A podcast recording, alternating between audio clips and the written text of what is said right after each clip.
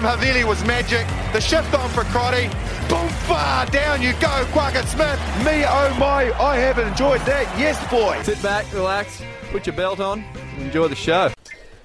Welcome to season three, episode seventeen, quarantine edition Video one. of the Draft Rugby podcast, where we discuss fantasy super rugby, the game they play online in heaven. You can find the website at draftrugby.com and get after us on the socials at draftrugby. And tonight, or today, this afternoon, rather, uh, No one knows. This Yeah. is closed, mate. that- that's it. The blinds are closed. Um, I am joined by, for the first time in video, high definition, HD, Fox Sports HD Plus, uh, by Harry and Nelson. Lads, how are we?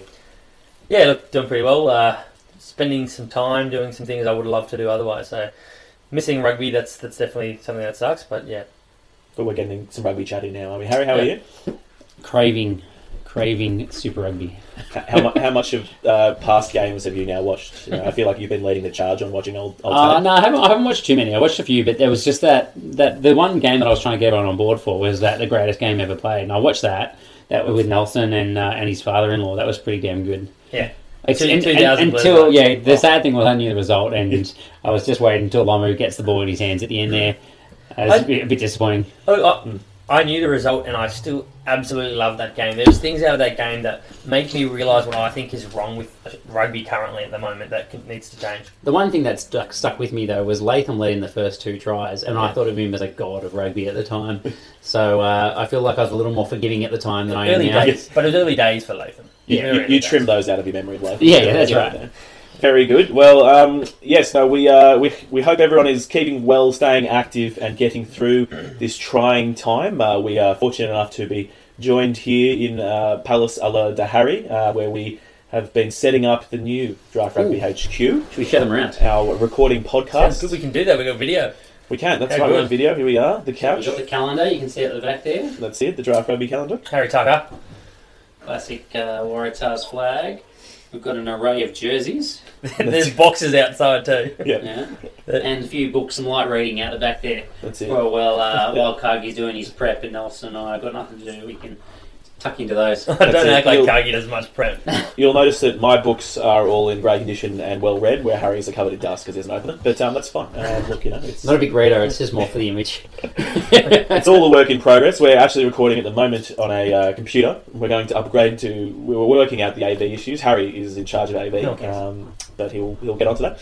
So um, no, it's a special pod because it's our first video. But uh, yeah, the, the YouTube channel coming coming soon should should eventually be. We've just worked out you have to have hundred subscribers before you can have a custom YouTube URL. But eventually it will be. It's not coming soon, it does Just- exist. for just- Yeah, no, but I think the custom URL will be coming soon. Right, Right, yes, yes. Just if you search Draft Rugby on YouTube, you'll find us like If you everywhere want to make it easy to find us, subscribe. yeah, exactly. No, look, I've got a good point. You don't need to search Draft Rugby to find us because you're probably watching us now. That's true. It's going to be all over. That's it. All of our No, look, listeners. listen to the audio. That's true. That's yeah. true. Um, Yeah. No, but anyway, You're missing out. eventually, when you get 100 subscribers, get get us there quickly, please, so we can have dra- uh, youtube.com slash draft rugby. Yeah. For everyone that's listening, sorry about the whole showing the room thing. That's going to make no sense to you, but we're learning. We're learning. That's it. It's the first time. You Yeah. gotta, the quirks, the quirks, the quirks, Quirks, quirks of video production are still foreign to us. Um, We'll so yeah, there'll probably be lots of times when we don't realise we're being recorded, so we'll be doing stupid stuff. So definitely Oh, yeah. tune in to you know subscribe to get that Yeah. content. Um, but alas, anyway. Uh, so well, before we talk about what we're going to talk about today,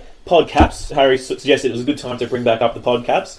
We've got Harry leading the charge on sixty-four caps. Good on you, mate. We're into season three, episode seven. So 17? well, seventeen, bro. Yeah, good. good. Seven? No, 17. Yeah, 17. I was Yeah, gonna say. yeah. uh, I, I'm coming in second with 56 caps, um, so just after over the, Solid. the half century, and, and Nelson, uh, like in most respects of fantasy footy, coming in third with 53 caps, but not too far behind in this instance, though. 53 more valuable than your caps, though. That's uh, I don't I don't think it's even debatable to be fair, but uh, True, it's, oh, it's just so far ahead. Yeah. So far ahead. and last but not least, we'll give we'll give Nabung his shout out because he's he, he did get the double digits, 10 caps, so we'll give Rock him solid. we'll give him a give him a shout out.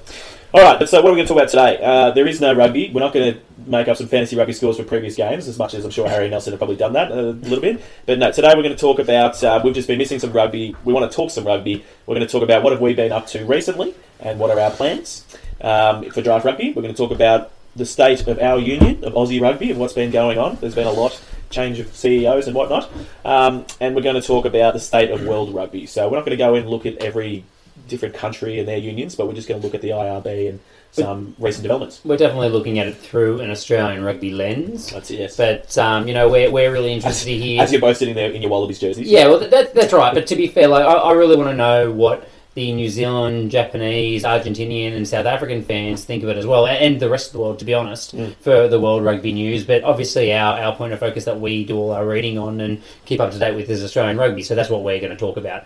We uh, we try not to talk too much out of our depth. We'll test that theory in today's pod for sure. So. um, but yeah, all right. So without further ado, let's let's jump in. Um, so what have we been up to recently? Um, well, apart from, I mean, the first thing I said when the boys said, "What have we we've been doing recently?" I said, uh, "You've been taking up uh, half of uh, the Rugby Ruckus, uh, another podcast. Great guys. We had Morgan Turinui on the pod previously, and Harry and Nelson, I think, take up most of uh, the Rugby Ruckus's Twitter feed uh, with questions. Yeah, was. I think it was two questions each in their little question section. Is that correct? Yeah, and then Nelson, you've got your second, third, fourth, and fifth account that you normally launch a couple of. Yeah, I just before. say the different names. Yeah. yeah. But no, they, their pod, I think they spent at least half the pod just addressing one of Harry's and one of Nelson's questions, which was great. Uh, but no, they've been really good. So if, if you haven't already, do yourself a favour and get after the Rugby Ruckus, their pod. One of the few podcasts I think that have done really, really well to have super interesting content at a time when there's no rugby. Uh, yeah, absolutely. And also just to further, you know, they're really going for that mission of furthering everyone's understanding of things that are not commonly un- well understood. Stewart, so, Yep. you know, behind the scenes, which is really good. Um, apart from that, Nelson has been busy. He's he's not been he hasn't been able to resist getting in front of a mic and letting loose. He's this uh, hiatus of Draft Rugby podcast has been crushing him, so he has gone and, and done two pods. Nelson, tell us about that. Yeah, look, I, I was on uh, Grit Sports, which is a South African group.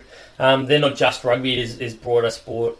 Um, but look, it was really good to chat to a few of them. There's a few ex uh, Blitzbokker players on there, and, and it was just really good to chat a little bit about the Australian rugby uh, situation and what's going on and how that was evolving because we've had a couple chats, but also just about a few general things in, in rugby around the, the globe and, and how we see things panning out. It, it was really good. If you want to have a look at any of that sort of stuff, that's at Grit underscore sports, G R I T underscore S P O R T S. Uh, they're putting a lot of stuff out there. I think they're, they're really quite a good company that we had we hadn't seen too much from. Yeah, I, I hadn't watched anything of theirs before you'd gone on there, but that got me across to, to have a look, and I thought they were really good. They gave a lot of information, really balanced views. Yeah. It was really good. I enjoyed it. So they, they do podcasts and video because you were on a Zoom The- chat. yeah, the- I watched the video. Yeah, the video's new. That- That's quite a new thing they, they've been doing, but it, it is. Uh, they do lots of articles. It's about cricket, about everything else as well. So if you go to their website, That's it. um, Grit Sports, you, you're going to see a lot in, in to do with sports around the world and in South Africa. Very good. Yes. No. I think everyone's getting into to video now, particularly in this time of working remotely and uh, trying new technologies. Yeah. You know, same. I mean, we've talked about doing it for ages. We've talked about essentially we sit around and do our podcasts uh, every week, and all we have to do is turn on a camera as well. Um, Well, the technology is phenomenal. We're in three different places, and the Zoom Hmm. tech, the technology now makes it look like we're all together. nice. That's a good joke for only the people watching video. Yeah, I'm trying to get them across the line, mate. Get That's them on it. board. That's it. Just, just subscribe to the channel, all right? Just um, Yeah. no, that's very good. Uh, but yeah, another reason to see the video is we have already mentioned to it. Harry did a bit of the tour, but no, we've just been setting up the uh, what we've been doing. We've been setting up Rugby HQ. So Harry moved into a new house. We uh, sorry bought the new house, moved in, be a Yeah. homeowner, the dream. Um, It's very expensive house. He must make some good money doing that that's video. it. I know. I know Yeah. he's, he, he's going to be bankrolling draft rugby. That's all I know. Um, Yeah. But uh, he uh, has been doing up the house and he's got a spare room that we're turning into the Giraffe Rugby studio. The hardest part was choosing which spare room we should use. That's true. I mean, Yeah. yeah, when you've got ten, it's like Just can't believe the wife agreed to it, honestly. Actually, I don't think I formally ever asked her.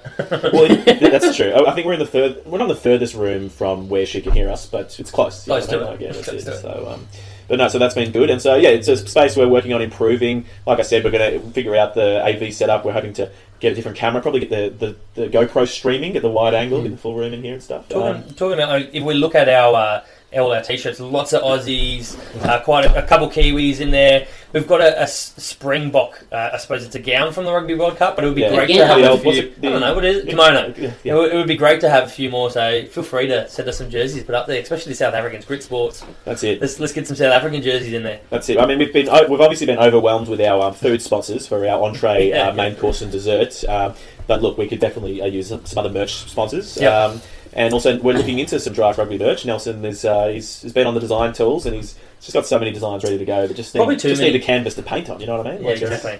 Look, our, our next thing is one of the first things as this evolved. We we decided how could we fill this space with some rugby for, for ourselves, for our listeners, and, and put some things out there. One of our first thoughts was rugby challenge. Mm. Uh, there's a few different rugby games out there. None is uh, sort of this full encompass, uh, encompassing game that has all the different competitions. So we, we were struggling a little bit. We communicated with Rugby Challenge. Well, there's yeah, there's two games that were touted to come out at the back end of last year. That was Rugby 20 Yep. and Rugby Challenge 4. So Rugby 20 came out. That had all the rights to the Northern Hemisphere. Yeah. And Rugby Challenge 4 uh, was delayed in its release, but has all the rights to our understanding for the Southern Hemisphere. So we contacted them and basically said, look, guys, we want to get these Super Rugby players on board with a few commentators, live stream them playing your game, and then play a live, a, a, a uh, online version of Super Rugby. And we had a few guys out there. Allan Alaalatoa was keen. I think we had Harry Johnson Holmes. We had a few other guys there. Yeah, we had a lot play. of a lot of yeah, the, play, the players, Yeah. the players were super keen. I mean, they, they, they go home, they play these games as well. You know, Yeah.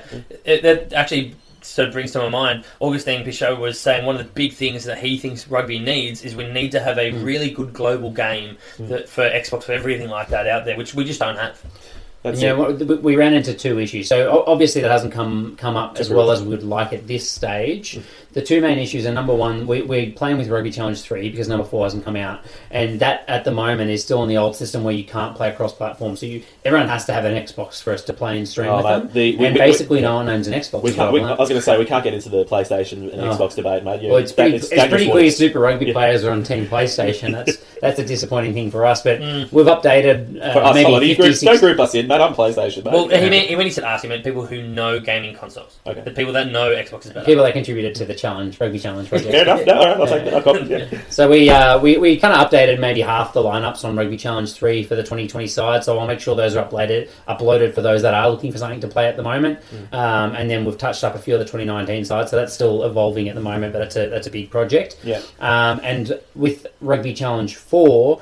Uh, we just don't know the release date. So they, they said basically, you know, they, they've got their own issues in terms of their media and advertising and their plan for the game, and we just don't know when it's out to, to be able to launch it for the players to get on board and, and have something happen. So we'll see. At, at the moment, it looks like it's going to be Nelson versus I, and we'll see if there's anyone else going to play. Yeah, so I don't I don't know how many pit times you want to see me beat Nelson in Rugby Challenge. It's 3. not going to happen. But uh, another thought was we, we could do our uh, actual fantasy sides and, and versus each other in that. The OG 'Cause- League, Yeah, so I, I don't know if people would be interested in that, but I think that would be a pretty cool little thing to do as well. fun for us anyway. I was trying to look up the information, but I didn't get to it in time. About um, there's lots of other sports that have been doing things like this, so getting Yeah. players to getting two players in a room, getting to play a console Well, game. some of the against- rugby Rugby players are playing. I was going to say, Major, yeah, they're, Major they're League playing Rugby's FIFA. doing it. Yeah. Yeah, sorry, Super, Super Rugby players have been playing FIFA. Yeah, um, Yeah. I think Major League Rugby had a good go at this, at doing. They it. got Rugby 20 on board to give to get their, their teams up there, so they've been. Oh, okay, they, with they as did it very. They got. I thought they did, but they got them to move pretty quickly to get their Major Yeah. League Rugby teams on board. Yeah, Well, I mean, the, the, the benefit for them is that Rugby 20 was actually already a live game. yeah, yeah, exactly. Yeah. So yeah, no, the boys have been. It's out. Yeah, yeah, the, the boys have been busy uh, trying to make this happen, and, uh, and we'll continue to work on it, mate. Yeah. So, Yeah, it's. Yeah, look, if anyone's got any ideas or any thoughts that they'd like to see, then, then let I us know as well. I mean, obviously, rugby console games have never worked as well as FIFA or like NFL or things like that. Like NFL, particularly Madden, it's just like a play-by-play game. You know what I mean? But Mm. um, surely someone will crack at it. So, and Rugby Challenge is what an Australian company is making. It is, So, yeah, it's from down in Melbourne. True Wizard, blue. Wizard? Yeah, Two Wizard, Blue yeah. and Wizard. Yeah, and so Two they've, Blue was involved. yeah, they've been very good getting being in communication, like Yeah. getting back to you. So. No, that's been good. Um, all right, what else have we been up to uh, recently? Um, been up to some admin, so just you know, Just behind the scenes, sexy stuff that we should have been putting up on the internet, like signing forms and structuring the business, that kind of stuff. That's it, you know, keeping the wheels turning. We've said we're, we're committed, we're making draft rugby a reality. Well, this is a formal business now. This is It is. we're, we're all involved. Board of directors right here, mate. That's it. It's, um, but uh, no, so we've been um, we've been yeah busy tending to that. Obviously, coronavirus has disrupted uh, everyone's life a little bit. So there have been. I mean, we all have other jobs and businesses to uh, to Yeah. run. So Yep. um, and families and whatnot to sort sort out. So, um, but uh, we have been missing recording some pods, and we're happy we can get back together today and spend the day talking some rugby and doing this pod. So um, yeah, all right. Any, On uh, that note, I, yeah. I hope that we can uh, have a few pods soon talking to some of the, the players and what they're doing in isolation and Yeah. how they're trying to prepare themselves for some sort of impending competition. Yeah, look, at, at the moment, it looks like a couple of the guys we mentioned before, they're, they're keen to be involved. So, Allan Alaalatoa, we, we'll sort of tee him up. If you've got any questions for him, let us know. Captain of the Brumbies. Yeah. Um, Harry Johnson Holmes, if you've got any questions for him, let us know, and because we'll be talking to them soon. That's it. Um, yeah, apart from you know, apart from all the rugby players bleaching their hair, um, it's bleaching when you got blonde. It's bleaching. Yeah. It is bleaching, Um, apart from that that phase, I guess. Uh, I mean, across socials that you've just seen, all the different rugby clubs have basically divided up their gym gear, all the all their gyms, and sent sent them home to the players. That say all the makeshift kind of gym equipment and workouts players have been doing. It'll be interesting to see how they're keeping sane. You know, not um, hitting other men every day. Um, you know, Be so- careful when you're bleaching your hair as well. Talking about what the Super Rugby players up to, who was the uh, ex Crusaders wanker that we were watching the other day on their. Are we Um, watching Todd? no, no, no, no, there was the one doing Jordan all the Teflon? dances. Oh, Jordan, Jordan Teflon? Yeah. yeah, Yeah, yeah. Jordan Taufua on Instagram. Yeah. If, you, if you don't follow him, go watch him because he's done. He's taking uh, recommendations on songs Yeah. and basically doing like a 15 second dance or something to each one. TikTok. Yeah, Yeah, I was gonna No, say, that he puts it up on his Insta. Yeah, as yeah. a whole He- huge he- story. he It's, it's awesome. Yeah, it's yeah. so good. It's so entertaining. All, so many rugby players are on TikTok at the moment. Yeah. Not great content, but they're all on there. So Hmm. if you like your TikTok, yeah. That's it. And and lastly, look, what we've been stoked with is uh, is Hugh, our um, software engineer. Who it's been great. We've really loved the way. I mean, apart from the the work he's been doing, um, we've loved the way he's been communicating with with our fans and followers. Um, if you haven't already, there's another Twitter channel at Draft Rugby Dev um, where you can. Hugh's been tweeting out updates. We've been Yeah, a little good. little quiet recently, but um, yeah, he still responds though. but I mean, exactly, he's and he's super keen to get to to you know get your questions and let you know what's coming. and all that. He's uh, he, he's having a big part of what he thinks how we can shape things moving forward as well. He wants to be really involved. So Yeah. if you have ideas and things you like, run it by him. You know that's that's the place to, to He's bring actually it. well, on on that note, he's actually built in a system on our website now, hasn't he? yeah. Where Forum. no, no, where you can access and change code to actually build in what you like for the Oh, yeah. website. Yeah, yeah, absolutely. Like the the amount of info, the, Yeah. the depth that this guy goes into Oh. for us is insane. the, Yeah. the level of, of what he's doing we don't even understand but like he's setting up a lot of apis so that yeah people apart from people can access a lot of how our sites work so they can build them into their own system it's about you know first and foremost we wanted to the game the fantasy rugby game that we want to play we're trying to make it easy for other people to play their offline games like we do whilst Yeah. until we can culminate it in this system Hmm. which then everyone will play will be super successful become billionaires and um, fantasy rugby will be the best and But, then um, we'll own Super Rugby and make it better. Sure, that's probably the best interests of rugby in general is draft rugby doing well. Just give us we money can and we will make so. rugby good. Um, Power, give us power. yeah. But no, so yeah, that's kind of what we've all been up to recently. Um, And um, yeah, I think should we jump on to Yeah. the state of our union? So talking about uh, a lot going on, certainly been a lot going on in Aussie rugby over the last month. Yeah, look, I, I think the most interesting topic that we're going to approach here is very similar to politics in Australia. If you are elected to a role, you're in a role, you are not going to see out your term. Hence, Raelene Castle has not finished her term there, and uh, she's been bullied out um, of her role there as CEO. yeah, two and a half years. Is crazy. Yeah, absurd. Seriously, what- A lot of the things you're going to see. I, I can't feel but help. I can't help but feel that unless Australia were in the top two countries in the world and had completely overhauled how their entire program mm. works and had completely overhauled how where we stood compared to rugby league and AFL, I think she was gone. Yeah, look, I think a lot That's of a the, poison chalice. a lot of the things there is she couldn't make some of these changes. Like she, she's now got this coaching staff, which is one of the brilliant pros we're talking about. That that coaching squad. Mm. She couldn't make these changes till now. You know, like those first two and a half years was kind of seeing through some of those things, implementing other things, which we'll go through, which we think were really good. Mm. And then it's this these next handful of years are where you're going to see some of the benefits from what the work she's Well, it was, done. it, it was um, the boys on the rugby ruckus saying this was her year to Yep. put her stamp on the game and for us to judge her. And sadly, you know, she started a lot of projects and, and then been booted out before she's had the opportunity. Yep. That's the coronavirus didn't help that either. No, but w- I mean, th- what we wanted to do on this podcast is. I, I feel that everything I read is incredibly biased one way or the other. Yep. It's either incredibly negative or it's incredibly positive, and generally there doesn't seem to be too much information behind the opinions that people are making. And I don't mean for that to be offensive, but it seems to be very polarized without detail. Yeah. And so we just wanted to try and have a balanced discussion on what her her time as CEO was like and what she achieved and what her strengths and weaknesses were from what we can see. Um, and would love to hear feedback from others Yeah. in terms of her, her role as well. There's going to be more things that we maybe don't touch on, but we'll, we'll go and look at them as much as we can from both sides. Yeah. I think we're starting off with And, and from the best of our understanding. yeah, in the best of our understanding. We don't, we're not privy to everything that's happening and that has happened. But For some crazy reason, RA aren't sending us every Yeah, we're not announcement. getting those emails. I don't know We're not on their minute, meeting Yeah. minutes yet. Yeah. Um, yeah, look, one of the, I think we'll start off with the, the pros was the fighting fund. That's something that I think is one of the best things have in Australian rugby. We have this lot of It's- talent. it- It's one of those things where it's um, we've already been seeing the results of it, but it's one of those things where you only notice it if it's not happening. When Yeah. it is happening, no one takes notice to, to Yeah. celebrate. Well, it. Like- I mean, right now we have this special glut of talent coming through from schoolboys and twenties last year and the last sort of couple of years. Yeah. And previously, we would lose a good chunk of those players to NRL, sometimes overseas, things like that, because Yeah. there's so many clubs in Australia and rugby league that they can all offer these contracts, and mm. rugby just couldn't compete. They were signing them at 16, Yeah, 17, rug- 18 years rugby old. just could not compete. And ru- one of the big things Raelene Castle did was she created this fighting fund to go, yes, you're a 16 year old player, we believe in you. Mm. I know you're getting offered some money from a rival code. Let's keep you in rugby. Let's keep Mm. you in Australia, and, and you can develop through with us. And I think that was just such an I think- important I- thing. I think the way it worked as well was it was an evolving fund. So I think they signed five players in the first year, Yeah. and then they would add four or five to it every year thereafter. Yeah. So now I remember the last announcement saying that out of that under 20s Rugby World Cup squad that came second to France, Close second. and and uh, close second, and also had that fantastic win over New Zealand. They were saying that all bar one of that squad was signed to contracts, mm. and there was a couple Super Rugby. signed from to Super Rugby contracts. Sorry, and there's a couple signed from the under 18 side as well. So it's immediately stopped this massive loss of talent to the other codes, Yeah. which should in the next five ten years make a massive difference to the cattle that we have, which And- has Yeah. been such a criticism. and that's going to reflect Australian for the next CEO and the following CEO. You know, like they're going to be good things that people are talking about them because of the talent that's there, Hmm. and it's being put in place by what Raelene has done. And I'm hoping that it's uh, by doing that as well. It's we're going to see younger players get into Super Rugby. I know it's very easy to pick this year, saying Harry Wilson, Will Harris, whatever. But previously we've talked about um, the New South Wales Rugby and the policies of um, we'll play you in you know two to three years after you've been through our, our system and you'll be ready to play. Whereas look, they're 18 year old. It's been quite proven that there's you know 19 year olds like Harry Wilson.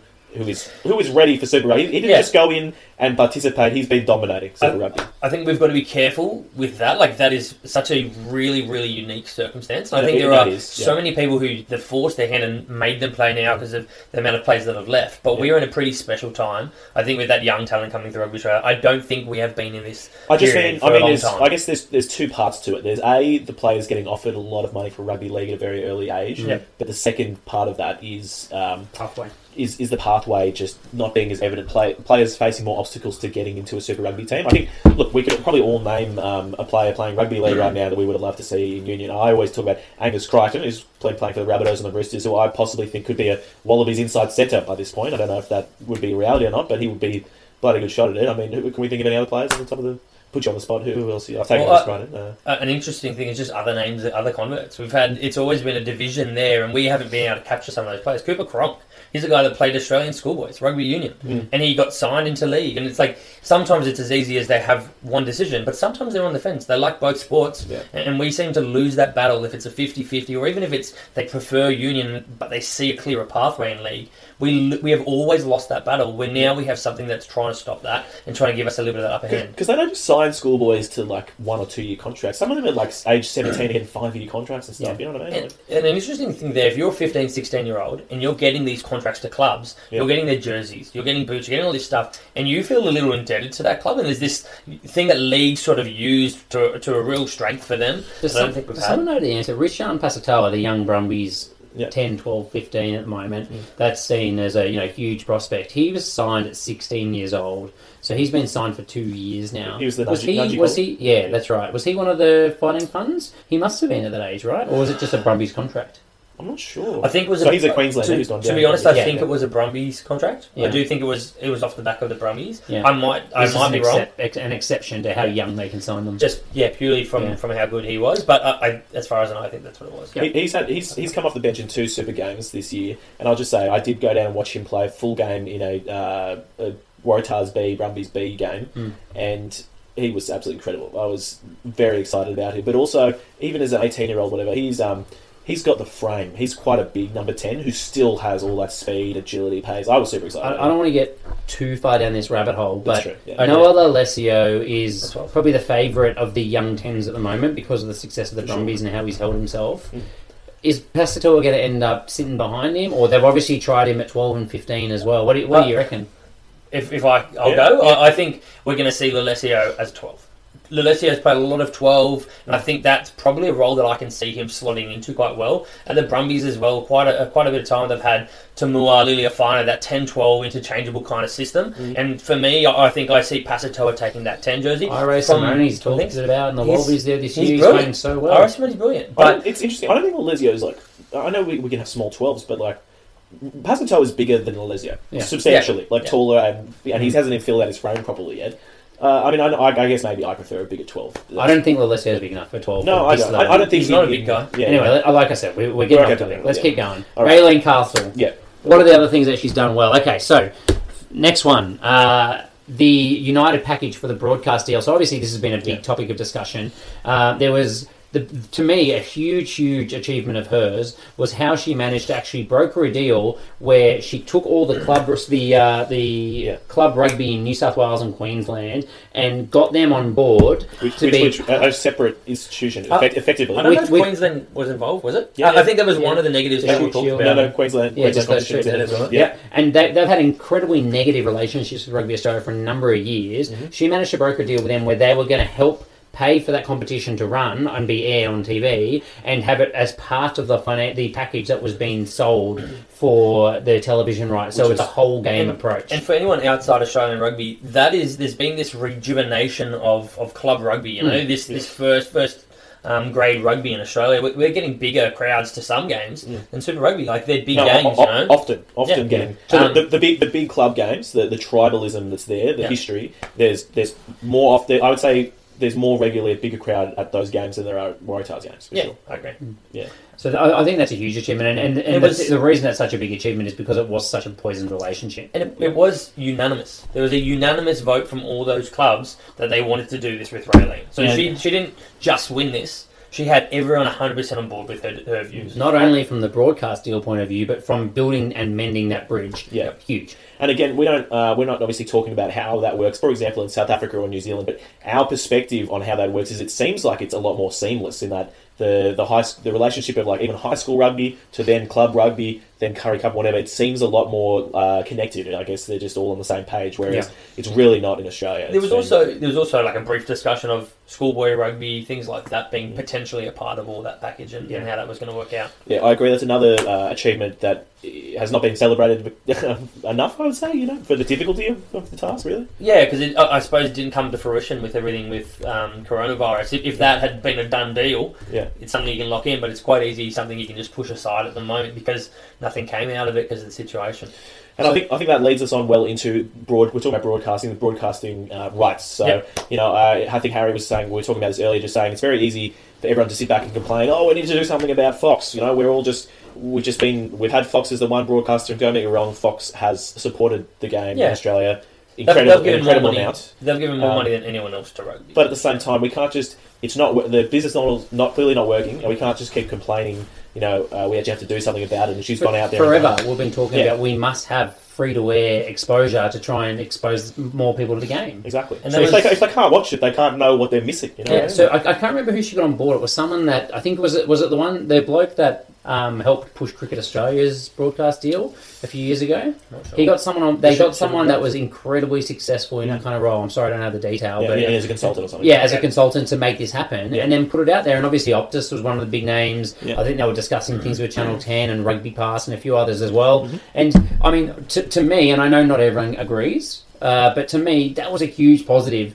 to give us the opportunity to actually see. Yeah. Number one, is there other opportunity out there? Or number two, what are we worth to Fox? Does Fox actually want us? And are they willing to help a whole game approach that's not just dollars, but hmm. putting a proper rugby show on and exposing the NRC to more than one or two Yeah. games a weekend? You know, like it. it's there's so much more opportunity. Sorry, I get really frustrated about that. Yeah, no, is, you've, you've got a lot of passion there, and I, I, I 100%, I, I totally agree. I think for her that was a very tough thing to do, and it was, I think it was the right decision. And whatever comes out of this now, I'm not saying if Fox, if Fox get the deal that it's it was the wrong decision or that I'm it's bad if Fox did it, but. The thing is now there's been a proof that it's not only them that want it. Mm. They made an offer. They said no to free air. They offered a certain amount of money, and it wasn't enough for Rugby Australia. So we're damned if we do. We're damned if we don't. If you think it was a bad decision to take it to market, The other thing is we cannot judge if this was a smart decision or a poor decision until the deal is signed. Yeah. There was there was talk that Optus was within 24, 48 hours and a week, I think, on different articles Yeah.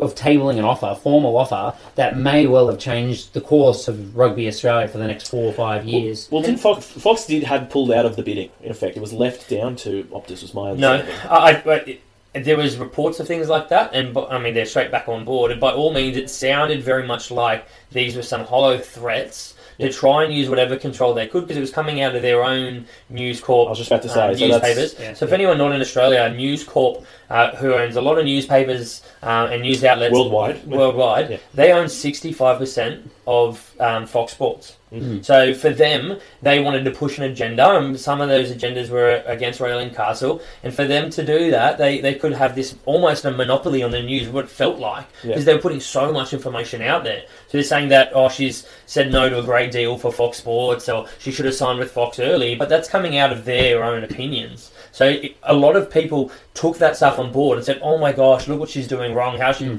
she's stuffing this up?" But So biased. yeah, she she was Hmm. doing what the tough decision was to try and give us other options. I, I love that she made the gave us the option, uh, but we won't be able to judge the actual result of that until a deal is signed. And sadly, coronavirus has probably put us in a really fragile place because all these companies are losing so much money now. well, an important thing out of that is Optus have now said they don't think that we're a table an offer for a year. Yeah. So our Well, options. if, if they can't table an offer for a year, I mean, how much money have Fox Sports been losing? Like they, you Yeah. know, well, the, the thing would be they don't they don't have to sign a long contract. No. We can sign a one year contract with Fox, and in that meantime, surely Fox have to show some intent to grow rugby. And if it's this constantly bringing it down, then they're going to lose some of this hmm. goodwill that's there that's already being damaged at the moment. So maybe hmm. this year going Fox Sports, you've got it for a year, then you have competition. So And- you're going to have to work towards Look, I, us. I, I don't know what that dollar is going to look like. I can't see Fox paying through the nose for that. But at the same time, as someone that spends their time watching all the rugby programs that we that Fox used to put out, Yeah. searching through rugby.com.au hmm. for the live streams of the NRC and the games that we can't see, I just want to see them commit to actually growing the game and the content. Can we also just bash Fox a little bit here for where is our weekly Super Rugby oh. rugby Oh. show this year? It absolutely Yeah, they- devastating. they pulled that out before this discussion with Raelene Castle. Yeah, you know, like. Yeah. this. This is just before they went to to get a new broadcast deal. We'll do They it. started pulling Yeah, we, we will Yeah. do it. Hands up. Look, we're, we're doing video right now. We're proven on the medium. If you Um, put Draft Rugby on the title, the Draft Rugby review, That's it. Super Rugby review, we'll Yeah. do it for free. Yeah, absolutely. Yeah, 100% we're, we're in. That's Cost you it. nothing. We'll get guests. We'll organise our own guests, Yeah, right? we're fine. We've already yeah, we've already We've got. already got pretty good guests. That's Yeah. it. And look, there's definitely there's a weekly rugby show in New Zealand, weekly rugby show in South Africa, no doubt. Like we've lost ours, so awesome. And we've got diversity. We've got the bald guy. We've got the guy without any eyebrows, and we got this guy. True, we've got three extremely white Australian males. Yeah. no, um, well look, Private school males as well. We're just buying into that Oh, whole no. notion of what this is, what rugby We'll, we've Australia got is. a- we'll get a female, we'll, and then we'll This, be right. t- t- this is true. This is all a facade. We're actually just chatting so that we get put onto the board very soon. Yeah. That's, that's the plan. No. Um, all right. Well, no, that was very good. Uh, yeah, and there's been a lot to cover there. And as you said, it's been. I mean, can you imagine being CEO of an organisation taking on effectively the entire media of a country? Like because Yeah. News Corp is in effect the media. They own that space. Yeah. Um, And I think maybe one thing we can compliment there is, even though that was happening, she said if she had support from the board, she was willing to take all those punches. Yeah. She was just going to wear them. She and this is another thing we're going to touch on, but she just kept turning up. She turned up to anything, no matter what the questions were going to be thrown at her Yeah. and what that approach was by the media. She was willing to do that and take that brunt. Something that we said Cheika did quite well um, For his players. For his players, he Mm, took the brunt of that that um that hate, I suppose, from media to shield the other side. Like Eddie shield Jones does it well, and she does it phenomenally well for Rugby Australia. Yeah, yeah. Yeah. No, very good. Um, All right. Well, uh, what, what do we get on to next? I guess? Centralisation of the program has been a big talk talking Yep. point for Rugby Australia. Mm. You know, the one of the things that the Wallabies captain said in their letter was basically they wanted to copy the New Zealand model of, of centralised rugby programs. And while that hasn't been able to come to fruition, and I, we think the main reason that it hasn't come to fruition is because New South Wales and Queensland Rugby Union need to vote for that to happen, and they have the majority vote between them, Yeah. and they don't want to Can give we- up the power. To be honest, black and white. Just to explain a little bit, they have the majority vote purely because they have more players, they have more power Yeah. due to that. that So for it to go to a centralized program, basically those two unions have to say, okay, we trust you to look after the best of our rugby programs in our state and the country and the whole of the Australian country program, and that has not happened. So you know, Raelene, under Raelene Castle and Michael Cheika was a big, big uh, part of this as well. We're more centralized in our in our uh, professional program than ever before. We have. A, uh, a- I I think he was the ex uh, Wallabies and ex uh, Brumbies uh, strength and conditioning coach. Now the head of the whole Australian program. I can't remember his name, but he's he's very very uh, well respected. And who just- centralizes all of their fitness levels and all their strength and conditioning programs. If you if you sort of paid a lot of attention to things Cheika said, whenever those Super Rugby players turned up to the, the national squad, he didn't have a lot of time to work on that stuff. They needed to be at that level, And they weren't. And And he they said they weren't were they were not fit enough. They were une, uneven levels. So this is that's a huge thing going forward. For one of the big negatives that we've had at, at the international level is that not only just the Super Rugby level, that's going to affect your, your international outcomes Yeah. as well. Um, and then the other one was the, the coaching programs as well. I think they've centralized the whole model as well. So the, the, there is far more information going through the Super Rugby clubs up to the top and vice versa. So I, I think that's a really big achievement of her as we all consider pushing towards this centralized, completely centralized model, whether that happens or not. Yeah, there've been discussions in the past of going centralised, and it kind of no one wanted to rip that band-aid off, and this almost feels like it's a step in that direction. Yep. And I don't, I'm speculating to say that that would be of her, the reason why she did it, Mm. but implementing a few of these things are showing that there's some positives there Yeah. that we can take out of it, and maybe it is this trickle effect where we get more and more. But I mean, at some point, I think we're going to have to rip that band-aid off. That's true. Centralization is like a, it's a it's a word thrown around very loosely a lot of the time. Centralization and decentralisation, and I mean inherent of a lot of big big businesses as well. You know, you get new management to come in, and the one big play they make is we're going to decentralise now, and then six years later, a new CEO comes in, we're going to centralise now. You know what I mean? It's just like a never-ending cycle. Mm. For But, us, um, it's just copy the All Blacks because they've been so successful. Pretty really. much, right? It's a good, it's a good mold. Hmm. But but I think what talking about New South Wales rugby and Queensland rugby giving up, I guess, giving up their power, ceding their power is also. I mean, they don't agree all the time. Very often, I mean, I've, we've it's it's like all the politics, like Australia. We've found that Australia through this coronavirus time is very much made up of separate. You know, whilst we're a federated country, separate na- in effect states, nation states. You know what I mean? Like they don't. I mean, I always find this is a great example. Uh, you, you can't catch a train from New South Wales up to Queensland. You have to get off the train near the border, catch a bus over it, and get back on the train because New South Wales and Queensland have different rail gauges, and neither of them will agree to change theirs. So you can't catch a train up across the border. You have to get a bus in the middle. ridiculous. You know, so it's kind of I feel like there's a, some scenarios like that uh, with Australian rugby at the moment. But um, but no, we're definitely building towards it. It's just exactly what centralisation means. I think listening to some other podcasts, the latest ver- episode of Rugby Ruckus has had a great discussion on that. Um, and you know, perhaps it means uh, you know, I think what was Morgs's Morgs's quote was um, less suits, more shorts. You know, like maybe we're, we're doing a, a leaner structure, so it's about how to effectively use resources, um, but have a centralised power structure governing what's going on, rather than Yeah. everyone with their own agenda. a real simple idea of how this would work in, in Rugby Australia as well, something important out of it, is if at times we've had a glut of talent in one position at one team, so you could have four good halfbacks in one Super Rugby side. If we have a centralised system, that control is going to be spread, and you're going to spread those players out. So your best players are going to play. So if we've got however many people in the squad, uh, I think it was talked about in the Rugby Ruckus when this all started. Super Rugby started. You had your 20 best players in New Zealand from five different franchises. Yeah. So 100 players. They wanted their 100 best players playing. They didn't want 20 best players in, in one state and 20 people waiting behind them. They took those 20 players and put them into Yeah, other uh, teams yeah. and spread it out. And a centralised system can do that. Mm-hmm. Whereas if it's you and you have that control, you don't want those players to go to another state. Mm-hmm. And, and it's those sorts of decisions that can be made as well with a centralised system. And I, just, I hate to say it, like you know, obviously Australia's one of the most competitive sports markets in the world, and we are a nation of sore losers. We need to be 100%. playing winning footy. We need our teams Yeah. winning, and that's how you keep garnering support, getting the getting us going forward. But um, Yeah.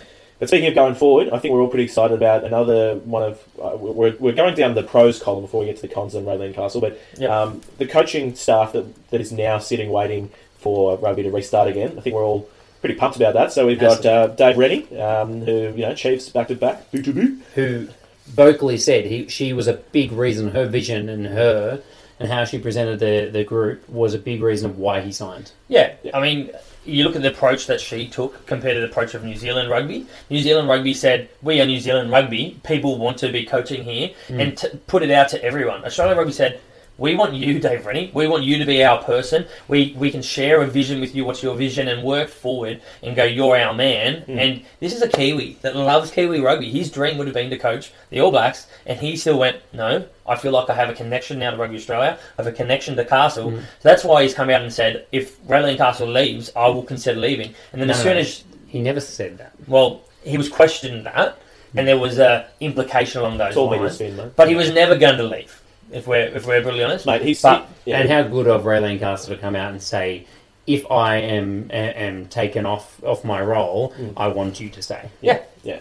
And uh, I mean, look, he's also, Selfless. he's also he's seen that uh, enormous amount of young talent coming through. I, I think he probably just saw Angus Bell play a game in high school and he thought, I need to go coach the Wallabies. Yeah, the world's best prop is going to be in Australia in about two years' Yeah, time. I want to take all credit for the world's best prop. You know.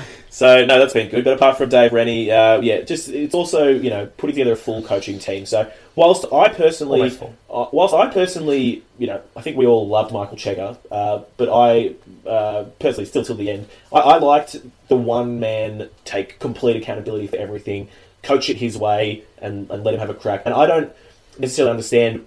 Uh, I didn't feel. I don't understand how we didn't get some results at some points. Like there were some years where I couldn't understand how we were losing because of just how well I thought it was going to go. But now I think in today's modern era, whilst you do need a really good head coach, you, you need a really good squad working yeah. together. I think that's the biggest thing, right? He clearly has weaknesses like every single coach, Yeah. and I guess his his biggest downside was not being able to cover those weaknesses as well as others. I, I think an, a, an important point as well is a head coach. They're someone who kind of points you in that direction. They don't necessarily do that ins and outs of training sessions week in week out, which kind of you think of if you've played sports. You've got your head coach and they do all that stuff. Yeah. Here they've got different coaches doing different things, and he's the guy that's relaying that message, making sure people are on board, making sure things are working. And the, the, one of the big things out of Dave Rennie, when you look at his time with the Chiefs, he created Chiefs manner. You know, he created this this aura, this this emotion behind Chiefs, and, and it, I mean it's it's global and everyone understands what it is. Hmm. And he flipped them on their head, coming from a team that was struggling.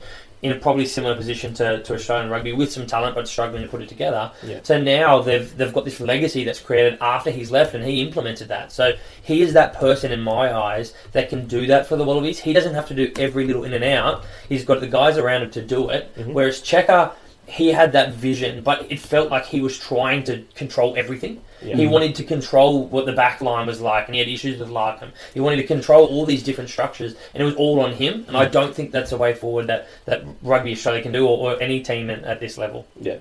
Well, I agree. Like we could probably talk longer about Cheika, but let's let's focus on on the new the new Mets. So we've got in Scotty Wisemantel, who was the uh, Eddie Jones' assistant coach, uh, Attacking assistant coach. attacking coach Yeah. for Yep. the England team over was it just last year, last few years, Last few years. last few years.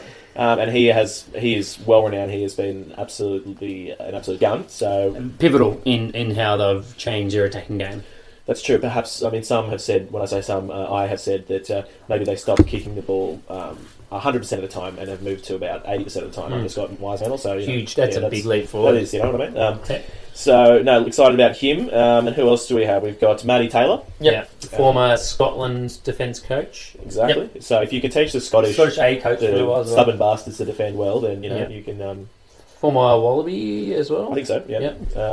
And uh, and even Ooh, I don't know. even want some chat about Dan McKellar um, getting involved with the, in, in the forwards with some capacity. I don't think there's. I think it's just still rumours at this stage. but- Yeah, still rumours. There's nothing concrete that's come out about that. But in terms of uh, getting someone, That's completely wrong. He's not a Wallaby. Getting- he, he was under 21s and stuff like that, played for Queensland. getting um, getting someone involved with the forwards, uh, I'd be pretty happy with the, the Brumbies head coach right now, seeing how well the Brumbies forwards pack has been doing. Yeah, absolutely. So, um, All right, well, maybe I think- move on to some of the cons. One, Oh, one more touch on, on that on that uh, coaching squad is Yep. one thing people have complained about is that we've got a Kiwi as head coach, Mm. and they're going, what about the Australian coaches and Australian coaching sort of pathway? Um, and throw the name like Eddie Jones out there, who wasn't available to become a coach of Rugby Mm. Australia at the time, and, and that, that is important noting. But he's a guy that's come out. Rennie's come out and said he wants to help revolutionise that, I suppose, that coaching structure a little bit in, in Australia, and he's surrounded by Aussies. He's got Wiseman, he's got Matt Taylor, we might have Dan McKellar. There's also um, Scott Johnson that's there uh, on Direct- top of it all, director, director. I think that's the thing. If they do well in the next four years, in all likelihood, you would expect Wiseman or Taylor or McKellar to be the next head coach of the Wallabies. Yeah. And and learning That's from their someone like plan. Wayne. Mhm. So Yeah. I'm okay. That, I don't think there's someone that could fill that role that was in Australia at the moment. But we've got a guy surrounded by Australians who are very capable without enough experience there Mm. yet. So hopefully this is the, we'll see him coming to that. really simplifying it in terms of the um, you know, I want an Aussie coach because I want to play the Aussie way. One thing I will say is that with with Dave Rennie, for for mine in terms of the way he plays rugby, Love that's the, I love that. Um, It's the yeah. closest aligned to how I want to see Australian Yeah. rugby played. You know, I mean, just the way the Chiefs played those couple of years when they won, that's unbelievable. For Yeah, you. So yeah. Um, I actually would love to. I haven't really watched how he has been going with. It was with Glasgow. Was he the coaching Glasgow Yeah. Warriors? He took them to finals. I know they were doing really well, Yeah. but uh, I'd be interested to see how they played. I think they. I think um, Matt Taylor was the defence coach at Glasgow Warriors as well. I'm pretty sure he was there. Yeah. There you go. I actually went. I actually saw a game in Glasgow. Now, I think, but I don't think Rennie was there. I think it was a couple of years ago. Yeah, the other person that we haven't mentioned is Scott Johnson, obviously, hmm. who has been brought on top of the whole program as well. So another another very very good person brought in. Yeah, very good. All right. Well, that's enough for the pros column. I don't think so. Oh, we got one more. Yeah, am I She- just, do I just keep jumping the gun? Yeah, you do. Mm. Uh, she, she was a big advocate for, for women's rugby um, Oh. and sort of right up there in, in terms of leading that that It's gonna make me look real sexist now. isn't? Thanks, guys. lead, leading that world game uh, for, for women's. I think there were some things that were put in before she was there. We can't credit her everything, say for the sevens and all that. That was that was before her time. But she's she's pushed that world uh, that women's rugby, the Super W, which is the Australian franchises. Yeah. she's pushed that side of things. The 15s has come on in leaps and bounds in the last few years. And Yeah, the other thing is, she was obviously a part of the Sydney Sevens competition going into the shared uh, competition with both the men's and the women's as well. So one of only, I think, two of Yeah. the legs of the World Series. we were first as well. And I um, Yeah. Yeah. and I'm pretty sure now during her tenure, this is what happened that the men's sevens, the women's sevens have pay equity Yep. as well. So she, that's all happened under her reign. I don't know if we can credit in, 100 percent in, to her. in, but in, in Australia, in, in in Australia. in the Australian yeah, competition. in Yeah, Awesome. yeah. Uh, no, that's been really good. I mean, I think I think it's now been made man like not mandatory, but and it, and it should be. I- I'm going to use the word curtain raiser. You can't use the word curtain raiser. The game, if we're having a, a test match, if we're having a uh, bloody Bledisloe, the game right before it should be the Should winner. It should yeah. always be the Yeah. double header. You know what I mean? And that seems like that's becoming the rule, not the exception now. Yes. It's been happening more and more, and I think that's great. And, and look, I ho- hopefully that brings people like Buildcorp back into the uh, sponsorship arena as well. You know, Buildcorp left uh, Australian Rugby when they were the t- naming sponsor, naming rights sponsor of the NRC because they had said that they wanted a women's Super Rugby competition, and if we didn't get one, that they would leave. They followed through on that, and they, they stopped sponsoring the game. Yep. So hopefully, with the steps that Castle's made and her team has made, we can get big sponsors like that that are very important to the game back into the. Uh, One of the- Yeah, and that, Yeah. can I just say that's a huge play as well. So the the Sukar family that runs um, Buildcorp, uh, you know, they're, they're they're they're two two guys there, absolute rugby nuts. They have they give everything to rugby. They fly around. They go to every game. Hmm. Uh, and Josephine Sukar, she she has been pioneering, absolutely leading the way for women's rugby. And then them to stick to their guns and actually pull That's out. awesome. I think Yeah. is uh, whilst it was a big blow, like it's massive. You know what I mean? It sends that message. Yeah, and I think one of the things you, you sort of said as a, a curtain raiser and wasn't sure to use it. The big thing is like we need to have people viewing these. These names need to become familiar, and to become familiar, they need to be on the big stage. So that being before Wallabies. uh, All Blacks match, you've got Australia versus New Zealand, and make that a spectacle as well. Yes, you're not going to have the, the same amount of people turn up, but you need to align these things so these names become familiar. The women's sevens players are as well, if not more well known, than the men's sevens players. no, right? absolutely. And that is off the back of results. Mm. And to be fair, they probably could beat the men's sevens team. They're pretty brilliant, right? To be rough, they're going well the men's right now. Yeah, the men's Couple are of doing years well, ago, but- yeah, yeah. couple of years ago. we'll give it to you. But I mean, we you need, we need to watch these. They need to be out there so that they can grow as well. And I've got to say, the 15s, that the New South Wales Queensland teams, who are clearly the strongest two sides in that Super W comp, they're getting a lot better. They're quite Yeah. strong. Yeah. I wouldn't want to tackle them, put it that way. I was gonna say I actually still liked a little bit of a- amateurism in that you just have you have some really big girls getting in there. You just have some massive bump offs, and I Yeah. love that. Yeah, Yeah, yeah. it's been very good. So no, um, Let's push on. That's definitely been in credit to Raelene Castle. Can I now say are we moving on to the cons? You can. So we're not Alright. talking about work rate. We, No, did, you we, did, already we talked talked about about that. We talked about her showing up. Morgan Turinui gave her a lot of praise, saying she always shows up. You, you talked But about 40 that. days That was actually you. Yeah. Oh, okay. You, you, you want to mention, on then, you want to mention her working tirelessly through the Yeah, well, reports are over this period she's been walking, working, even with all this walking and working. walking and working. Yeah, it. lots. Um, she's been working massive days. Harry, you were saying something about twenty I hour read days. 20 hours, yeah. Um, but also, she worked 40 days straight, while a lot of other people were at reduced hours, reduced times, Hmm. to try and navigate this period at the moment, even knowing that she was taking these huge pay cuts and all this stuff. She was trying to do everything she could with every minute possible. I have got one more pro, and it keeps coming up. Well, but look what she did to the Bulldogs. I think anyone that Oh, yeah. trashes an NRL team, Great. My hero. Can, Can we get more of them on board? Can we put That's her- like it's like she was working for Rugby Australia before she was even hired. brilliant. I'm so happy about the fact that the I- Bulldogs are going terribly. I also think that if we're critiquing the Bulldogs, their own player actions and some of the stuff they've done All right. may have done fair, very fair. All right. Well, kick. with that, let's move on to the cons. So it seems like this is a Raelene Castle love podcast at the moment, but um, not to be anymore. So um, I hate her. yeah. I don't No. like her hair. All right. Well, first of all, I mean, you can't talk about Raelene Castle without talking about. He was previously known as he who should not be named again on this podcast, and this will be the last time we talk about it. Briefly, we're going to mention. Israel Folau. We'll talk about him. So, uh, unfortunately, it was not handled well. That scenario. I think hindsight is everyone loves a bit of hindsight. I think Um, a, a certain aspect wasn't handled well, and that was the contract negotiation after the first incident. There, and that was a very tricky thing. As, Harry, we were chatting about this earlier, saying um, about there should have been a clause there for media, but with the RUPA, the the player association, um, a broader agreement, you can't put social media clauses into the players' contracts. You just can't do it. So Raelene Castle went about it trying to find a different way, which maybe you know, appears wasn't the right way, saying that okay, we'll have a handshake agreement, all this stuff, which really meant nothing in the long mm. run, and that come back to, to bite her in the bum. This, this seems to polarize people, and look, I, I think the, the very strictly strictly religious are, are always going to say she's completely done the wrong thing by by saying that he can't have his opinion, and the flip side of the argument is always going to be, look, he's an influential figure. There's a hero to so many people, so many young kids, and so many adults, and if he says something that can be construed as uh, making someone question their own livelihood, then that can be incredibly harmful as well. So Yeah. I think the biggest takeaway from the whole thing was he was asked it will keep you in rugby. Can you, pl- if you do not continue to post this kind of stuff on online? And he said no. Yeah, you said, "Can you allow our requests?" And he said, "No." Yeah. I knew there was a reason we didn't let you talk sometimes. But, uh, yes, no, it was. I mean, hindsight, like it's.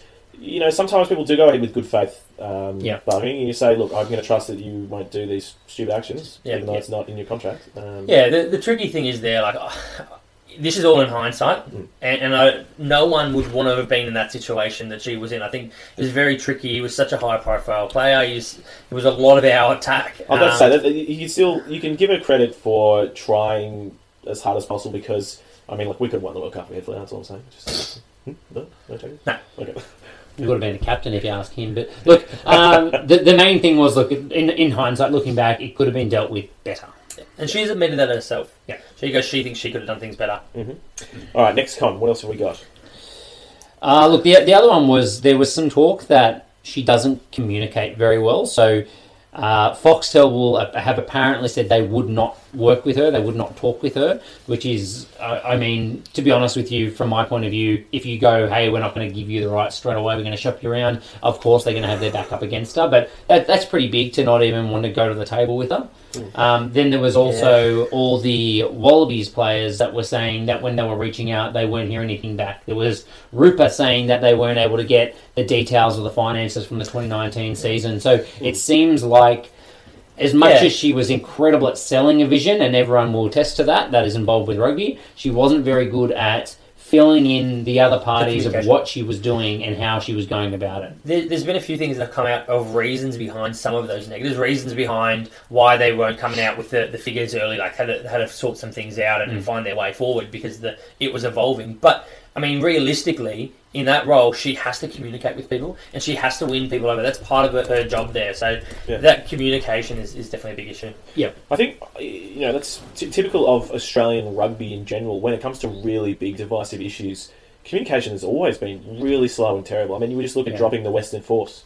Do you know what I mean? Like, I think it took so long for Cameron Clyne to step down. Uh, I think he should have resigned a lot faster given that. But you know, they were just saying, oh, yeah, we'll have this all done and wrapped up by Christmas. Oh, we'll have it all done and wrapped up by March. We'll have it. It just kept going on and on, and it's kind of like, look, sometimes you just gotta you gotta open up. You gotta be more transparent. You know what I mean? Yep. Yeah. Partic- And, and- particularly, I think in this scenario with your players, right? Your players are all going, "What's happening? How much of a pay cut we have to take? We just need to plan for Yeah. our life." Uh, and you should say, "All right, these are the balance sheets. This When- is what's the game." when things are good, no one asks questions. But uh, things have been challenging in in Australian rugby for a long time, and it's when things are challenging that you need to make sure you're as transparent as you can possibly be. And it seems like, or the reports are, that it was a very big weakness of hers that she wasn't great with that. Yeah. Excellent. All right. Um, another point, another con was just, uh, I guess, the Cheika relationship. Now, you don't know how much that's on her and how much it's on Cheika, but I guess there's a, f- a few examples of just, um, it's not really ins- insensitivity, but it's just, um, uh, I guess, look, these, one of the examples I always refer to is uh, I thought it was ridiculous that the Wallabies, uh, Castle and Cheika were arguing a lot, and the Wallabies were asked to come and attend uh, an event at the Japanese embassy the night before their game with Wales in this World Cup, which was obviously the pivotal game that we ended up losing to not make it through to an easier quarterfinal. Um, um, and it was just like it was kind of like, I mean, obviously, um, you know, obviously there's obligations and requirements, and, and she would have been doing her best to have that at a different time. And sometimes you've got to give, but there's some things that just have to be non-negotiables, and you can't have any of your players from your team and your coach asking your coach to go to the Also, events, you yeah. know, like the night before game. Also, not just like the fact that she she said don't go and make them go. Like Cheika was not he was not up to date with that stuff happening. She basically the, went the behind, behind the back, yeah, Yeah. yeah. Um, and, and that comes down to that communication and, and building that trust with people that are really like closely linked to you and, and, and your vision and your direction. You've got to have strong relationships there. Yeah. There was also some articles out there saying that she straight up didn't really think he should be the Wallabies coach for the World Cup, but kind of accepted that it had to be because of the financial position of the game. And I mean, you really need better back. She did back him. She gave him what he wanted a lot of the time. Yeah. In terms of the fact that he was he had more of a monopoly on the power of how that the Wallabies played than anyone. But at the same time, it, it's it's pretty tough being a head coach having a CEO that doesn't believe in you.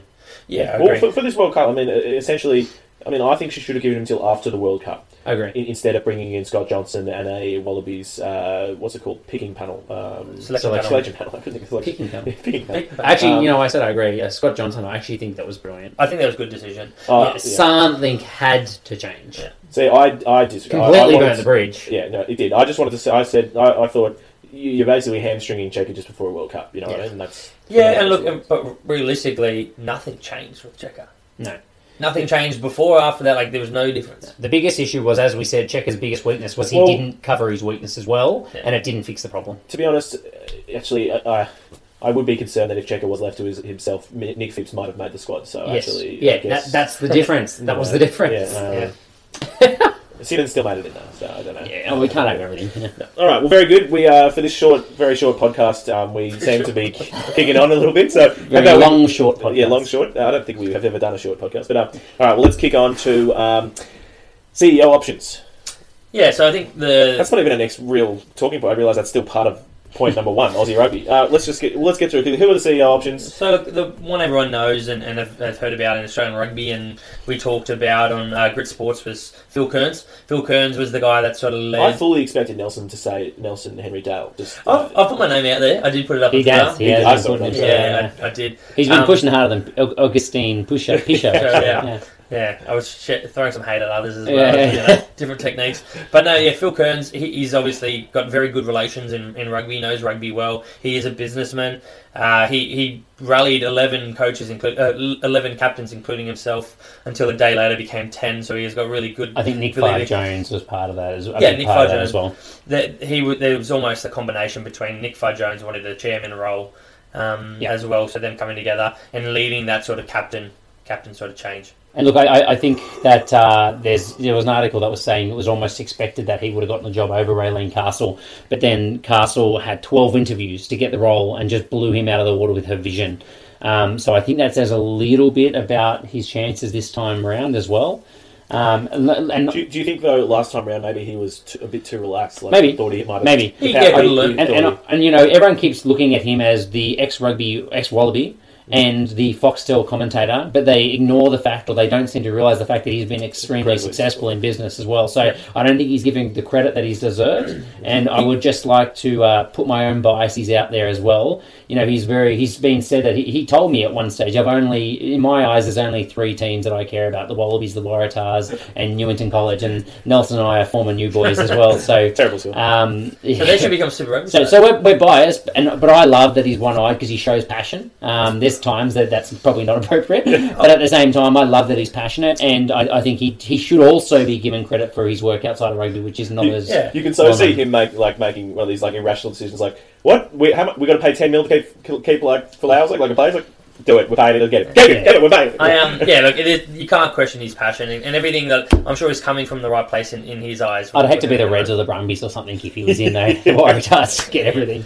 but um back to business baby. That's right. it, it's interesting. There was a talk about who that next, um, who the next uh, CEO was CEO was going to be. Was it going to be a rugby head? Was it going to be someone from a business sense? And they're saying a lot of the people on the board are that sort of rugby head. They have that rugby knowledge, that rugby experience. Do we necessarily need another rugby person to sit on top as that CEO, which is, is uh, Phil Kearns is a little bit of both, or do we need someone that's purely business driven and can manage this on that side of things? It's funny. has As soon as, as soon as someone says purely business driven, Harry and I are both just about to say, but Bill Pulver was purely business. yeah, business well, we've had both. Yeah. We've had And, both. and that was, and you know, failed. all we saw there was we survived, but we also lost the Western Force, and we didn't really grow the game either. So We've also had rugby people there and failed, so it's, that's a hard thing to go. I, know, I, feel, I feel like I don't really know the answer to this, and, No. and, I, and I just bounce back from either side. But at the end of the day, I think I'm biased in that. I like Phil Kearns. I could see him on there. Yeah. So- I think he could do a good Pe- job. Peter Wiggs is another name out there to, to kick on with another name. Peter Yeah. Wiggs has been on the board for a couple of months now, Yeah, I not too think. long, yeah. And basically, he has a big role with supercars as well, so he, he does have to split his time with that, which is, I mean, definitely a downside if he's going to continue that role.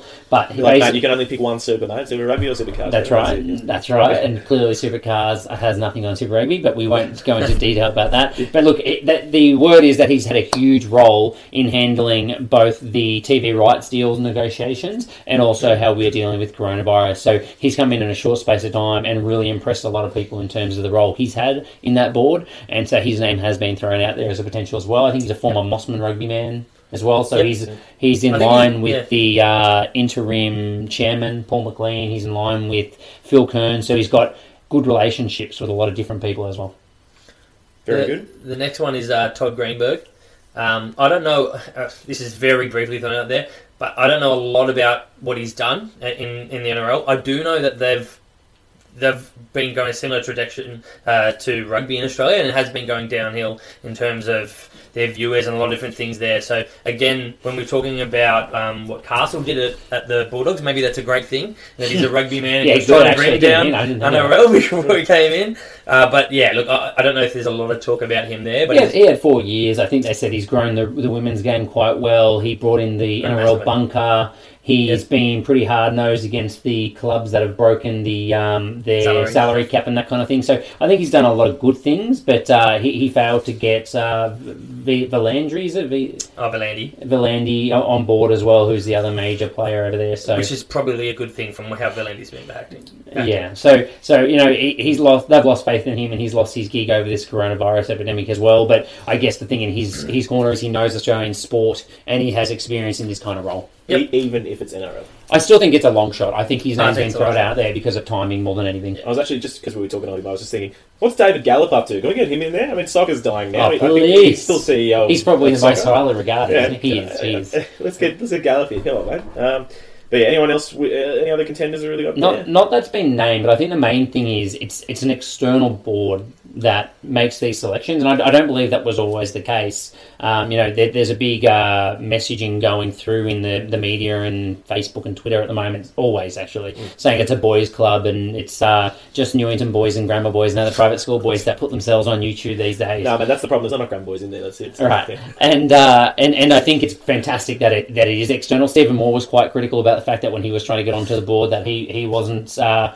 contacted directly by the board about their role, and that it was all external. But I, I think that's a really good thing. I, I'm a I'm a big fan of Stephen Moore, uh, but he said a few si- silly things recently. One of his big reasons for why he backed the the captain letter is he goes, rugby union has been struggling for years. So we need to get rid of Raelene Castle. When Raelene Castle had been there for a few years, like he just seems like he just he's caught up in this emotion that he wants to be there, he wants to make changes, and that's his drive. But he's not necessarily from those small kind of things, seeming like he's critically thinking about some of those things. It's great that it's a, a, a unique board or a separate board.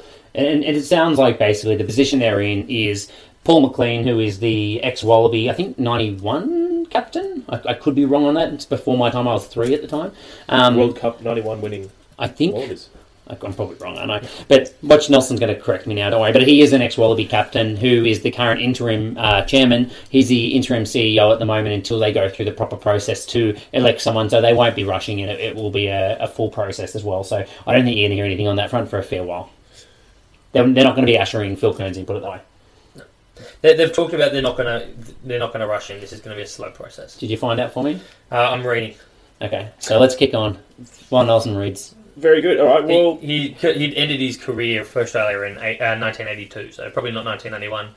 I think that might rule him out. Yeah. yeah, You never know, but A- 81? Did you mean 81?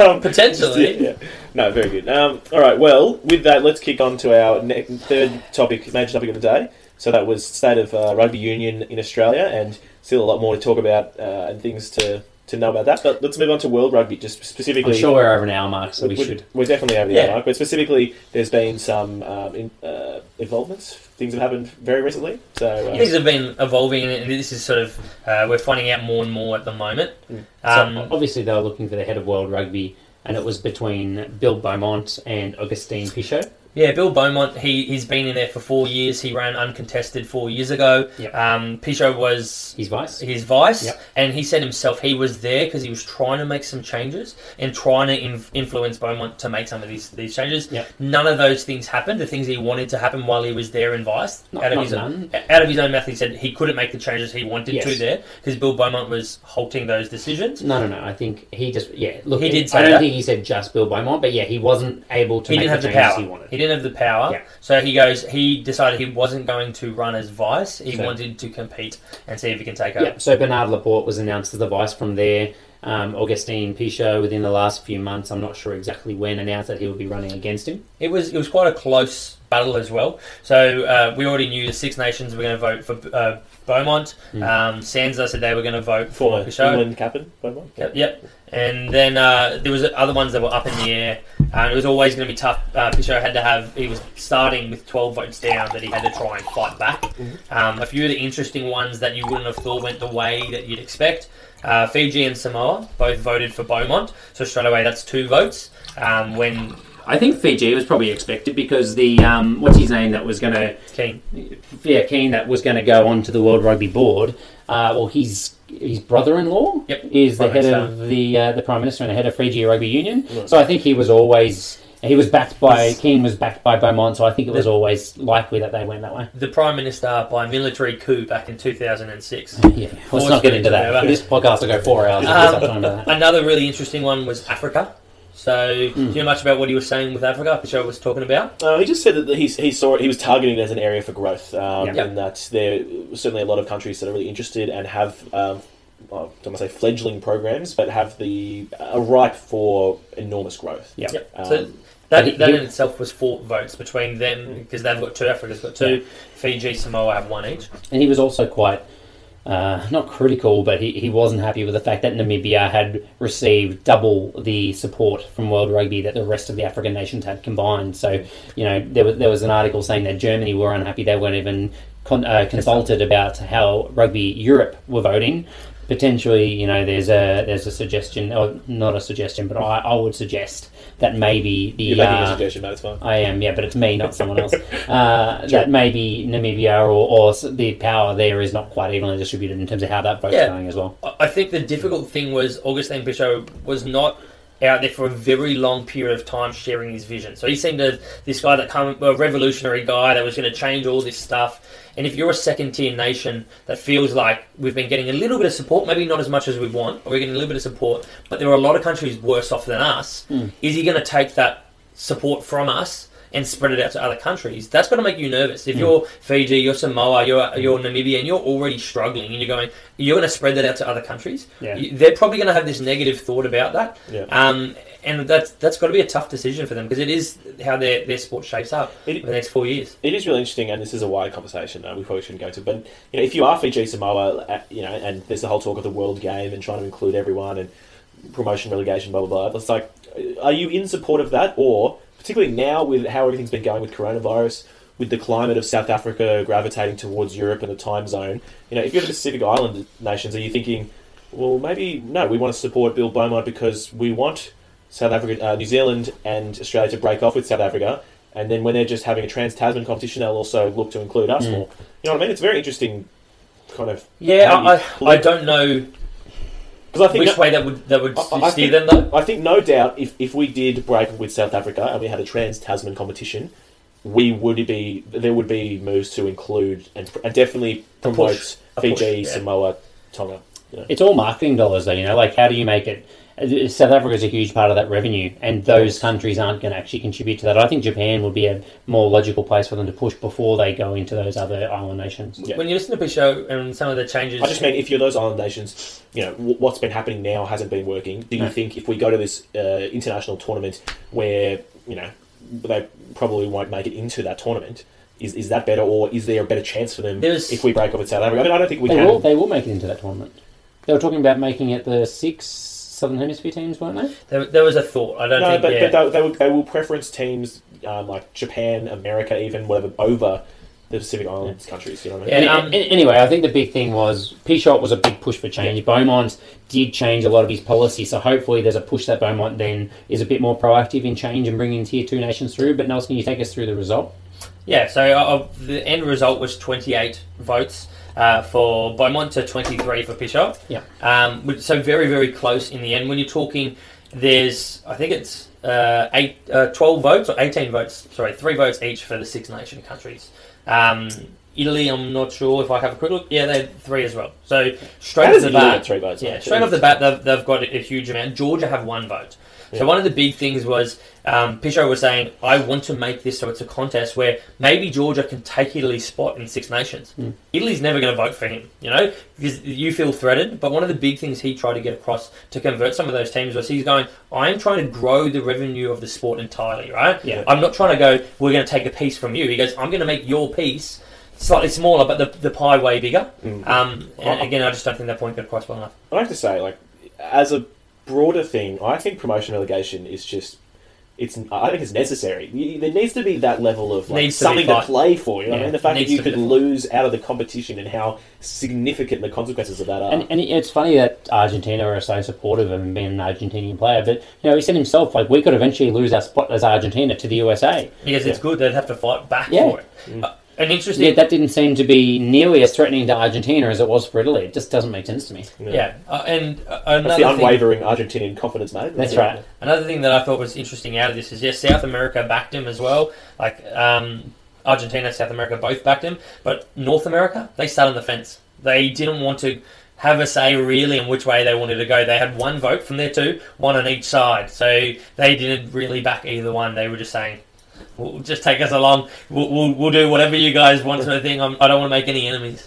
Well, they've gone broke America, the USA now, haven't they? So uh, I think they're they're just hoping that someone gives them a handout, and they want to make sure they're on whoever wins don't- right side. Don't want to make any enemies. and good on them because if they put their, their all their chips in Pichot's camp, they would have been on the wrong side of the ledger. So Yeah. smart from them. True. Yep. Yeah, very good. Um, all right. So, what else are we talking about in terms of World Rugby? I mean, that's the main Ah, main event. I I think one other thing coming out of it, um, Bill Beaumont came out on Twitter saying thank you, and I mean he's he hasn't seemed like he's done anything wrong. Right? As uh, Harry and I were chatting about this a little bit earlier, he wasn't saying Pichot's got no experience, he can't do this, he can't do that. There was no attacking of each other, which we thought is a really good thing for rugby, seeing as there is consistently infighting in rugby Australia level at, at other nations. To not see that break out into oh he wouldn't do this or he hasn't done that was was There wasn't really there was no see. scare campaigning. Um, the, the one thing I hate about politics is that they spend more time talking negatively about the opposition than about themselves, and it was incredibly refreshing to see neither party doing that. Yeah. But that hasn't stopped other people coming out and saying it. Friend of the pod, Paul Tait. Uh, you can find him at Argentina underscore 2027. Probably something that he, he may have to change. No, no, he's, he's getting excited for the Australian Rugby World Cup. Yeah. So, hopefully. Change it to Australia Hopefully. 2027. yeah. Um, he, he came out on Twitter saying, This is a direct reply to Bill Beaumont. Very disappointing result. Augustine Pichot's work in the Americas has been extraordinary in comparison to Sir Bill Beaumont's work as rug- World Rugby Chairman has seen minimal progress. And the game has come in leaps and bounds over there with their professional competition starting up. So, yeah, def- definitely been a lot of development over there. Yeah, Absolutely. Very good. All right. Um, do we talk about Rugby Australia loan? Do we talk about how it affects that? Uh, we're, we're going to, but look, Ray, I'm Raelene, yeah, Ray, Raelene Castle locked in apparently the uh, specifics around the loan before all this. So, I So the loan, just to, for our listeners, the loan about what uh, the Rugby IRB Australia. gives out to rug- to all the different inter- rugby bodies to help get through this Yeah. time that is The- just excessively killing rugby. The biggest thing that came out of that uh, was basically that she'd secured this loan where we didn't have to repay it all back. Right. No one thought it was a possibility. It wasn't discussed. It wasn't thought about. And apparently, she's basically secured this loan. She she left the job, and a day or two later, it's come out that she'd set this up so we weren't going to be massively indebted in giving hundred percent of that money back to World Rugby. Yeah, which is pretty pretty unique. Very good. All right. Well, talking about uh, the last thing we'll talk about before we wrap up is just um, how rugby is starting to come come on, come back into the fray. So, uh, what do we have in New Zealand? In New Zealand, Yeah, so New Zealand have been very good at talking about how they're going to roll out their sport. Um, Australia has now started to catch up with this information, but they've basically said when they go back to level two restrictions that they will start be able to start playing sport again. So at worst they were level four, they're currently back to level three, and I believe that they're looking at going to level two very soon. I think within the next week or so. I'm not not exactly sure. So they should start training again soon. Yeah. So there's the uh, New Zealand Rugby Union should be looking to get back in on boarded with some sort of competition. I, I would think within a month or so. Uh, Australia, at the same time, I think they're saying that they will have to look at first groups of less than ten. Um, and it was sports of less than 10 outdoors before indoors and then they'll go to those bigger groups so the expectation is they'll start training in groups of 10 with non-contact to start with There's there's one thing that I was talking to people from one of the Shield clubs. They were saying basically the way they'll, they'll work is they'll break everyone up into to groups, and you might have 30 people training at the time, but 10 people are doing stuff on that side of the field, 10 people on that side of the field. You're not doing stuff together, then 10 people are in the gym, and you rotate through the system. So you've got all 30 people there training, you're there as long periods of time, but you're in separate groups, you're not communicating, It's- you're not touching each other. yeah, it's kind of going to be like uh, with the the doctors. So in Australia, you know, we've had uh, not necessarily doctors that are treating coronavirus patients, but we've just had yeah, a team of medical staff that run run your hospital. They're on for two weeks at a time, and another team is off for, for those two weeks. So hmm. if any any one of the staff gets infected, you just sub the whole team out. New team comes in. Yeah. It's not like that. You just absolutely separate. so you know you know about when they're when they're penciling in some sort of hope for rugby in Australia do you? So there's there's a few different discussions about Super Rugby or a, a domestic competition. We should find out within the next fortnight what they're saying, what they think the, the start time will be. In terms of what we've been told um, on, on our sort of level, the non-professional level, they're sort of saying that they expect us to be good to start going at some point in um, June. Start training, maybe two, three weeks away from where we're at now. They reckon we'll be, or three, three, four weeks away from where we're at now. The start of June to start training to, to be able to start playing in July. Yep. Um, it sounds like the thoughts that we're going to be something similar for the domestic comp Rugby Australia. Yeah. Realistically, things can be pushed back. We don't have our international season, our normal international season, so we, we can push things back. The expectation is that any competition is going to be domestic, Australia and New Zealand. Potentially. Uh, as the domestic flights are going to be opened up, their expectation is that New Zealand, Australia will as well, because we have very similar rules in place and very similar numbers in terms of the actual coronavirus infection numbers and, and how they're dealing with it. So there's a potential there as well, but I think New Zealand rugby is, is at the moment seeming to be looking internally as well. that's it. Yeah, we think it will still be quite some time until international flights are, are opened up. So Yeah. The, the thing is, this is hard. It, it is constantly evolving. We see second waves coming in certain countries around the world. Australia basically had decided there was going to be a d- domestic competition starting on April the 3rd.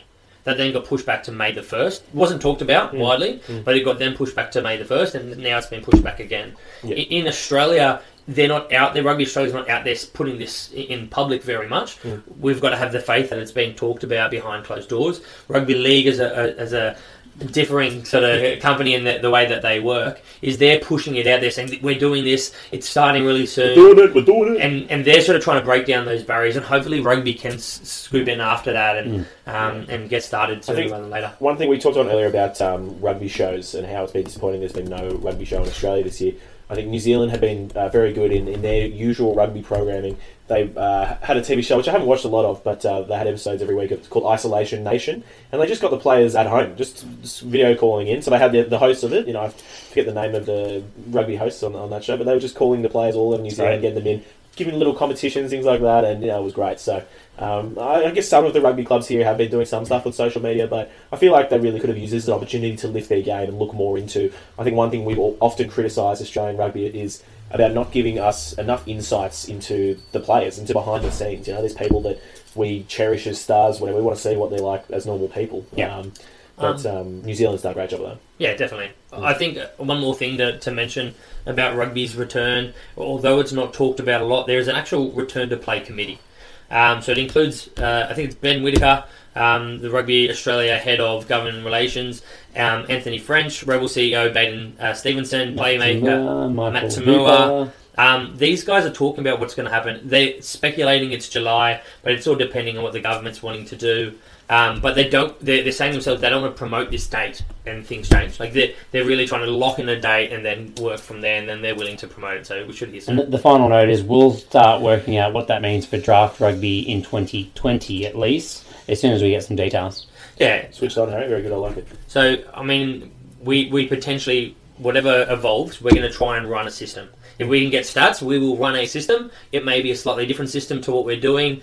We don't know how it's going to look because it depends how many teams are involved, all this sort Oh of yeah, stuff. could be exciting. You know, if it's domestic, if it's domestic Yeah. competitions, that means Pretty redraft, baby. Draft day again. Yoo-hoo! We could it could be a redraft. you would be saying numbers. that. What, what are you coming in the draft this year? I think I'm coming pretty high actually. Like You weren't doing uh, I bad, think yeah. top four. Maybe. No, I don't think you were top four. Hang on, I don't know. It doesn't matter. I don't know. Re- realistically, I would know if I was in top four. Yeah, Yeah, yeah. realistically, the main thing to take out of this Oh, sorry. is Is We- where Nelson is in the table right Yeah, now. we are we are fully committed to to offer a Super Rugby, whatever shape it is, platform for people to try and play. Mm. We're going to try and move towards that. Our goal is, at the very least, we're going to have a similar system to what we have now available to everyone. So an offline draft, maybe we're going to work towards doing more things available. Just to, depends what happens. There's a bit of time there. We're still, yeah. Um, but we will be offering as much content as we can, in depending on whatever this looks like moving That's forward. It. Yeah. Um, Perfect. Can't wait to get back into it. It was too long between drinks since our last pod. This has been a long drink. I've been drinking most nights. This has been a long drink. I'm glad that we were drinking pre-pod, not during pod, um, Yeah. because we'd be tanked by now. Uh, very good. Well, thank you for tuning in, and again, looking at the camera now for once, which uh, we was we're not doing the entire pod, but um, yeah, thank you for joining us, and uh, until the next episode, stay classy. Big and strong Davis. O'Brien finishes it. Me, oh my, I have enjoyed that. Yes, boy. Me, oh my, I have enjoyed that. boy.